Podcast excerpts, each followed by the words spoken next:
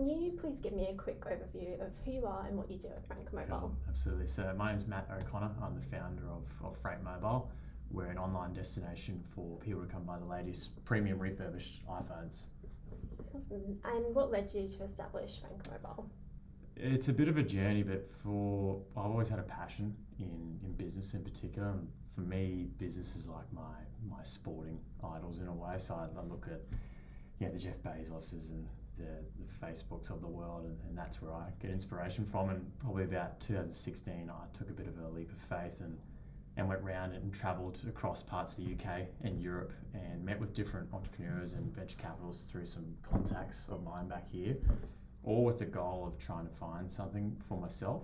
Um, long story short, that took on a four year, somewhat expedition of trying bits and pieces, and then in 2018 landed on the, the concept of, of Frank Mobile which was initially born out of uh, the telco industry, but we saw the opportunity within the, particularly the refurbished electronic space. And when I first came across it, my my gut feel was actually like, oh yuck, refurbished, you know, secondhand phones. This is pretty pretty gross. But the more you looked into the industry, particularly in the UK and the US, you saw not only the growth of the, the industry itself, but it becoming a, category on its own. And then we looked in, in Australia here, this was with myself and um, our other shareholders, which is a small private equity outfit in Brisbane, Packhorse Investments, and a large ITAD disposition company, ACT Logistics. So we kind of looked at the industry and went, well, nobody's really doing anything, in our opinion, really story worthy here. There are a lot of good players and there are many good, um, good operators within the industry, but we saw a bit of a an opportunity and some white space in trying to build a brand within the industry and ride some of the the market waves of what was happening overseas and now to here. Um, consumer demand was starting to, to go up. Uh, the refurbished industry itself, just to give an example, is growing at about 10 to 12% annually, whereas new phones are about 3%. So I think consumers are becoming savvy to that despite how like I'm a, a raving fan of, of new iPhones as well, but I don't necessarily need the latest and greatest ones. So yeah, we saw the industry and we went, you know what, let's try and really make an impact here and come in from a bit of a different angle and build a brand first and that just so somewhat so happens to buy and sell refurbished phones and, and that's what we're trying to do. Great. Uh, how would you define the term refurbished? Yeah, I think it's it's a very broad term and for us, it's actually one of the challenges of the industry in trying to somewhat educate the market as to what refurbished is. Um, as an umbrella term, refurbished can encompass everything from bringing in a completely broken phone, motherboard repair level type of works to it, and going through that that repair process to then reselling. But it can also encompass more of just the uh, the lower end of the spectrum, which is literally getting it in from a say a mobile telco trade-in operator, so like a Telstra or an Apple directly, inspecting the um, both the cosmetics and the, the functionality of it, and then cleaning it up and then reselling it. So we, as Frank Mobile, we really try and stay on that that lower end of the spectrum. We don't like to play in the we're, we're not a repair outfit. Um, we like to play more so in the the device space, which is somewhat of a, a, a, very good working order phone that was maybe used by like one of us that we just mm. upgrade and then we take it and then we resell it. But yeah, refurbish itself can encompass a, a broad definition definition of industries, but I do see the value in, in refurbished as opposed to say just secondhand is when you're dealing with any refurbisher, not just Frank Mobile, but anybody within the space that's somewhat reputable, you're getting not only the the trust points that the device has been inspected, tested, and somewhat certifiably ticked off by a professional before getting resold, but then likely you'll get the after sale support. So you'll get the customer care, you'll get the warranties included, which takes away a lot of the, the risk of if you're buying through Marketplace or, or eBay. You just have to do a bit of Googling. You can see the horror stories that come from people who might buy and it'll use work for a couple of months and then dead, and then you can't find the buyer at all. So, yeah, it's it's an umbrella term, uh, but I do think that it does summarize the industry well. Where to me, refurbished is somebody who's seen it, they've inspected it, they've tested it, and they're guaranteeing that it's it's operating the way it should be before being resold. Awesome. Uh, what are the similarities and differences between a new phone and a refurbished phone? Yeah, they're almost the same. like, like if, if you're playing, say, with like an iPhone 11, for example, it's a device that's just on 12 months old. It's still such a good, perfectly working device where the similarities to the brand new iPhone 11, again, it's almost exactly the same. Yes, it's been used for 12 months, but I probably look at it like an analogy of when you're, you're buying a car. You know, just because a car's been used for 12 months doesn't mean it's it's no longer to almost an as new standard if you looked after it well. Um, as you're starting to go into the older models, say like iPhone 7s, iPhone 8s, which are probably one of our highest moving devices on, on Frank Mobile, and it caters towards that, say, you know, mum or dad buying for their kids or somebody's um, secondary phone for their, their work phone. Yes, they've been used for a longer life cycles as well, but in my personal opinion, I know there's a bit of a um, somewhat of a oversight of the industry where people think that say Apple is deliberately going out of the way to make devices after 12 months somewhat become you know less less working than what they were before. But personally, I don't think that's the case. I think you know we still see iPhone 5s, iPhone 6s, so devices that are you know 10 years plus old, still working, and you can tell it haven't had repair works done to them. Um, so I think yeah, if you're playing, it depends on what side of the industry you're playing on. If you're playing more towards that uh, that level of, of not being a repair outfit, the difference between between a, a new and a refurbished device are, are very very similar. Interesting. Uh, so, what are some of the financial benefits of buying refurbished electronics? How much money could you save Yeah, like again, as the as you're starting to get down in, in model, um, if I use an example of, of the iPhone 11 Pro, 64 gig, brand new, you're still talking 14 to 1500 dollars, depending on what the retailer um, that you buy it from, brand new.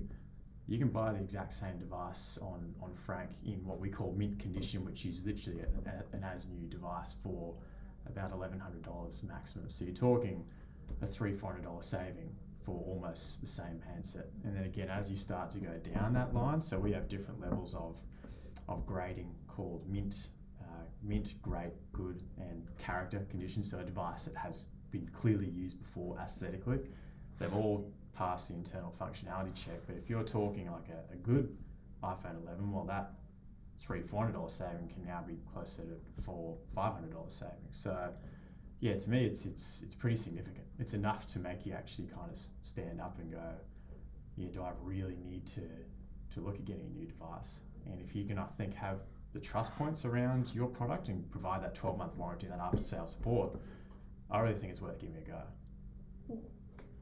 What are some of the key benefits for the environment in buying a refurbished phone rather than a new one? Yeah, it's it's definitely a key part of, of Frank Mobile and going back to not to digress too much, but going back to how I started Frank, I always wanted to be involved in a business that part of its its core DNA was having a beneficial impact to people and the planet. Um, you know, we still do a lot of work with, with charities as well, and we'll go out, our, out of our way to to do those um, you know more bespoke charitable campaigns. But the benefits of for playing refurbished industry is you're extending the life cycle of something to its greatest capacity.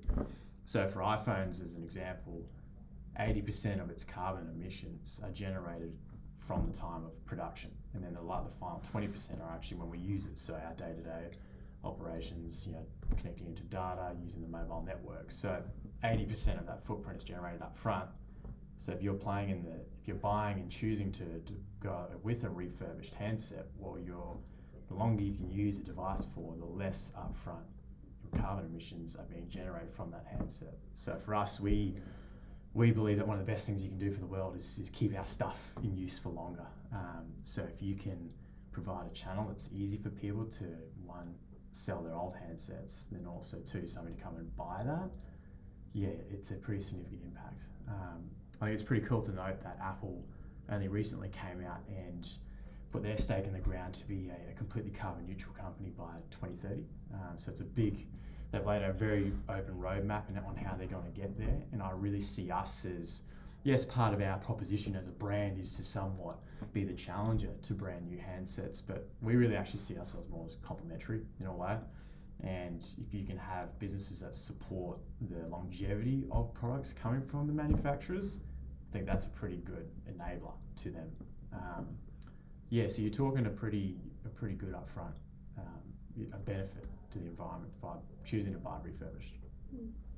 What are the some what are some of the common misconceptions people may have about refurbished electronics? Yeah, I think probably the biggest one, and we alluded to it a little bit before, was they think it's dodgy and they think it might be completely opened up, harvested for parts, you know, dodgy parts going in from say overseas suppliers or imports or and look part of that is it is true and you can yeah, you can read the stories of people's experiences in, in dealing with refurbished. So our our real challenge as a brand is to elevate the standard of, of the whole entire industry. And you know, our competitors, as such, well, to be honest, our competitors, it's they're the greatest competition in our space is increasing that consumer awareness that refurbished doesn't mean dodgy. Um, but that is probably the, the largest challenge that people have where we have to overcome that as an industry, not just as Frank Mobile, but as an industry, we actually have to raise the standard of the whole category.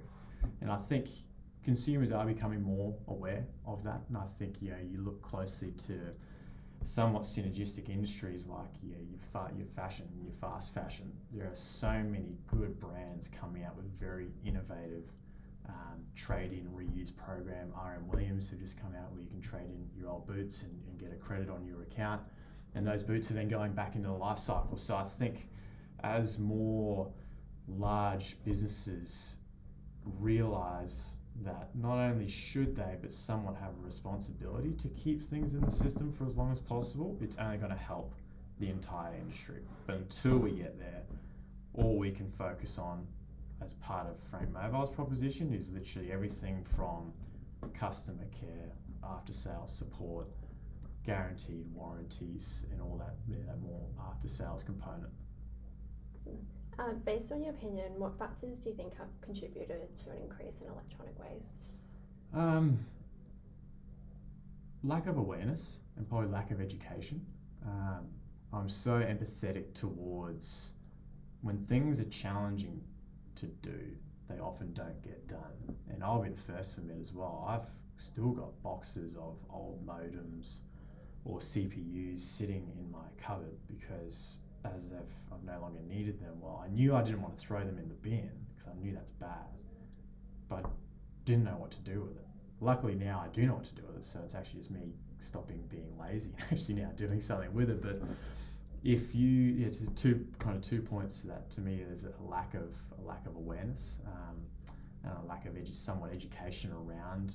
Not, if I can be honest, I'm kind of somewhat overhearing about the how bad it all is. We know how bad electronic waste is. We know how bad waste is in general. I really think we should be moving towards more of a, um, a more positive uh, story attached to it and the benefits that come from actually trying to reduce your footprint, whether it's through e-waste or anything else. So I think as yeah, again, big brands are becoming more aware that they have a responsibility. This is no longer just a CSR story. That brands have a responsibility to act in best accordance with the people and, and the planet.